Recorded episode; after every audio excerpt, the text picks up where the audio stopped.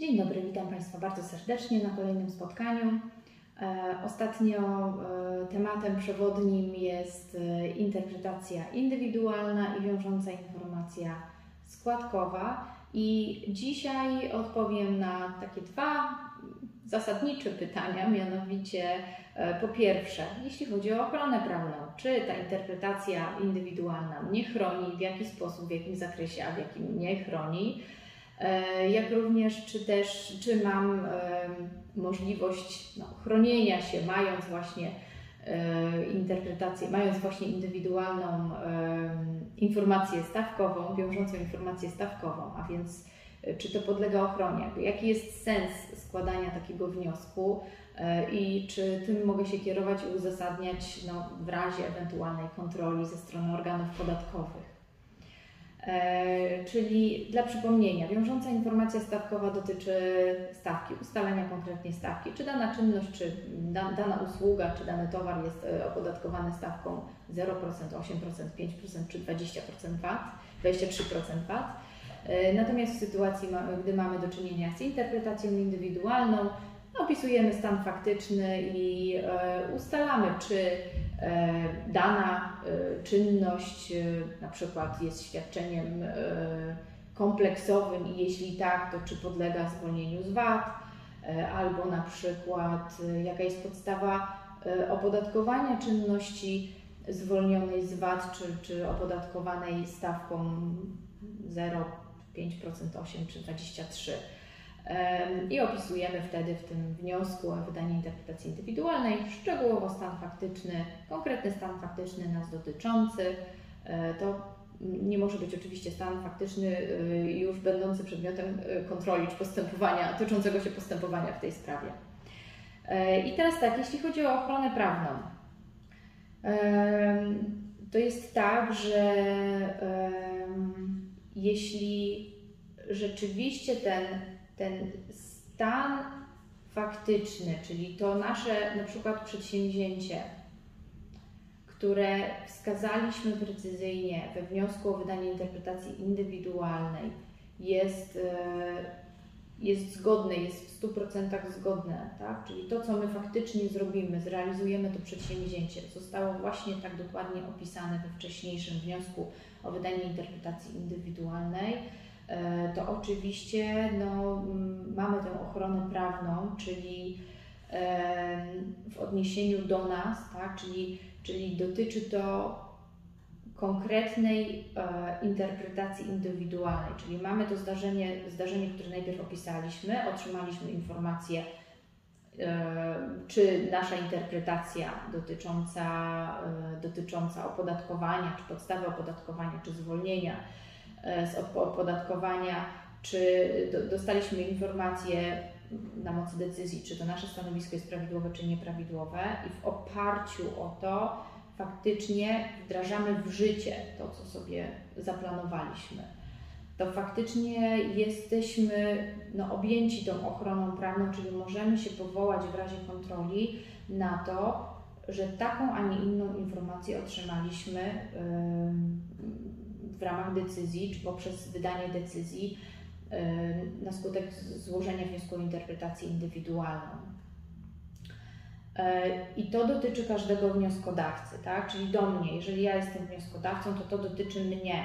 Natomiast co do każdego innego podmiotu, który na przykład sobie zobaczy w internecie, no mamy taką, e, załóżmy, interpretację jedną, drugą, trzecią, chcemy na bazie tego w zasadzie zrobić to samo, zastanawiamy się, a po co mi składać e, wniosek o wydanie interpretacji, jeżeli już jest 10 10 e, innych rozstrzygnięć organów skarbowych, Krajowej Informacji Skarbowej, z których wynika, że faktycznie no, w tym to, co ja chcę zrobić, to dokładnie e, w taki sposób powinno być kwalifikowane, e, czy na przykład podlega to opodatkowaniu, czy nie podlega opodatkowaniu, to wówczas, jeżeli jest taka utrwalona praktyka e, interpretacyjna organów Krajowej Administracji Skarbowej, to wówczas faktycznie my możemy korzystać z tej ochrony, możemy wykazać, że kierowaliśmy się tym utrwalonym, utrwaloną praktyką interpretacyjną. Jeśli chodzi natomiast o wiążącą informację stawkową, to to, to jest tak, że sam adresat tej WIS, czyli tej informacji stawkowej, w okresie obowiązywania WIS nie korzysta z ochrony tak w ten sposób, jak opisałam, jeśli chodzi o interpretację indywidualnej, natomiast korzysta z tak zwanego związania WIS organów podatkowych wobec niego. Czyli skutek jest ten sam, tak? Po to to mam, żebym wiedział, mógł e, działać w dobrej wierze, zgodnie z tym, co zostało określone mi przez WIS.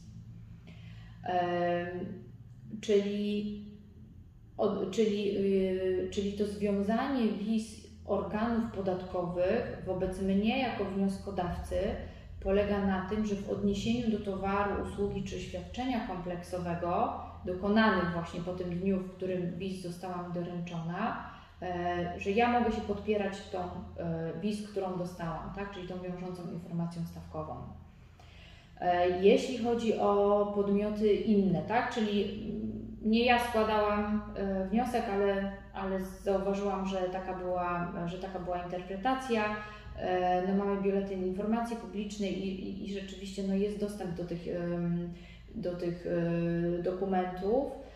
E, czyli jeżeli jestem innym podatnikiem niż adresat tej konkretnej informacji stawkowej, e, to wówczas możemy się faktycznie stosować do WIS o zamieszczonej w Biuletynie Informacji Publicznej Krajowej Informacji Skarbowej.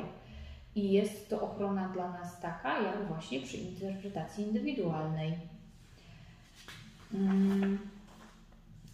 Oczywiście w sytuacji E, gdyby okazało się, że my w toku tego, e, te, tej procedury, czyli we wniosku, podamy, jeśli chodzi na przykład o interpretację indywidualną, jeżeli podamy ten stan faktyczny nieco inny i on może zaważyć na, na zmianie, na, na tym, że decyzja byłaby inna, czyli ten stan faktyczny opisany we wniosku o wydanie interpretacji indywidualnej byłby inny niż to, co my faktycznie zrobimy, no to w takiej sytuacji nie możemy się powołać na interpretację, którą posiadamy i nie korzystamy z tej pełni, pełnej ochrony prawnej.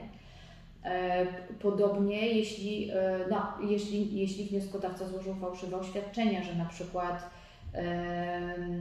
to, co my opisujemy, nie jest przedmiotem toczącego się postępowania i to dotyczy zarówno jednego, jak i drugiego wniosku, tak? W sprawie o WIS i w, i w sprawie o wydanie interpretacji indywidualnej my składamy oświadczenie pod rygorem odpowiedzialności karnej i też nie możemy, nie możemy w, w takiej sytuacji y, uzyskać ochrony prawnej, jeżeli to oświadczenie byłoby niezgodne z prawdą.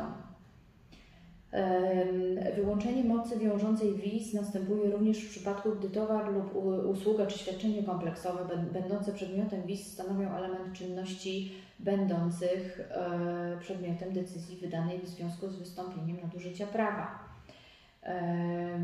Czy na przykład, czy na przykład no była już, nie wiem, kontrola już przeprowadzona, to, to to też e, nie, nie ma mocy wiążącej, nie możemy mówić o mocy wiążącej, e, jeśli chodzi o WIS. E, I teraz, co istotne, okres ważności, jak długo jest to ważne.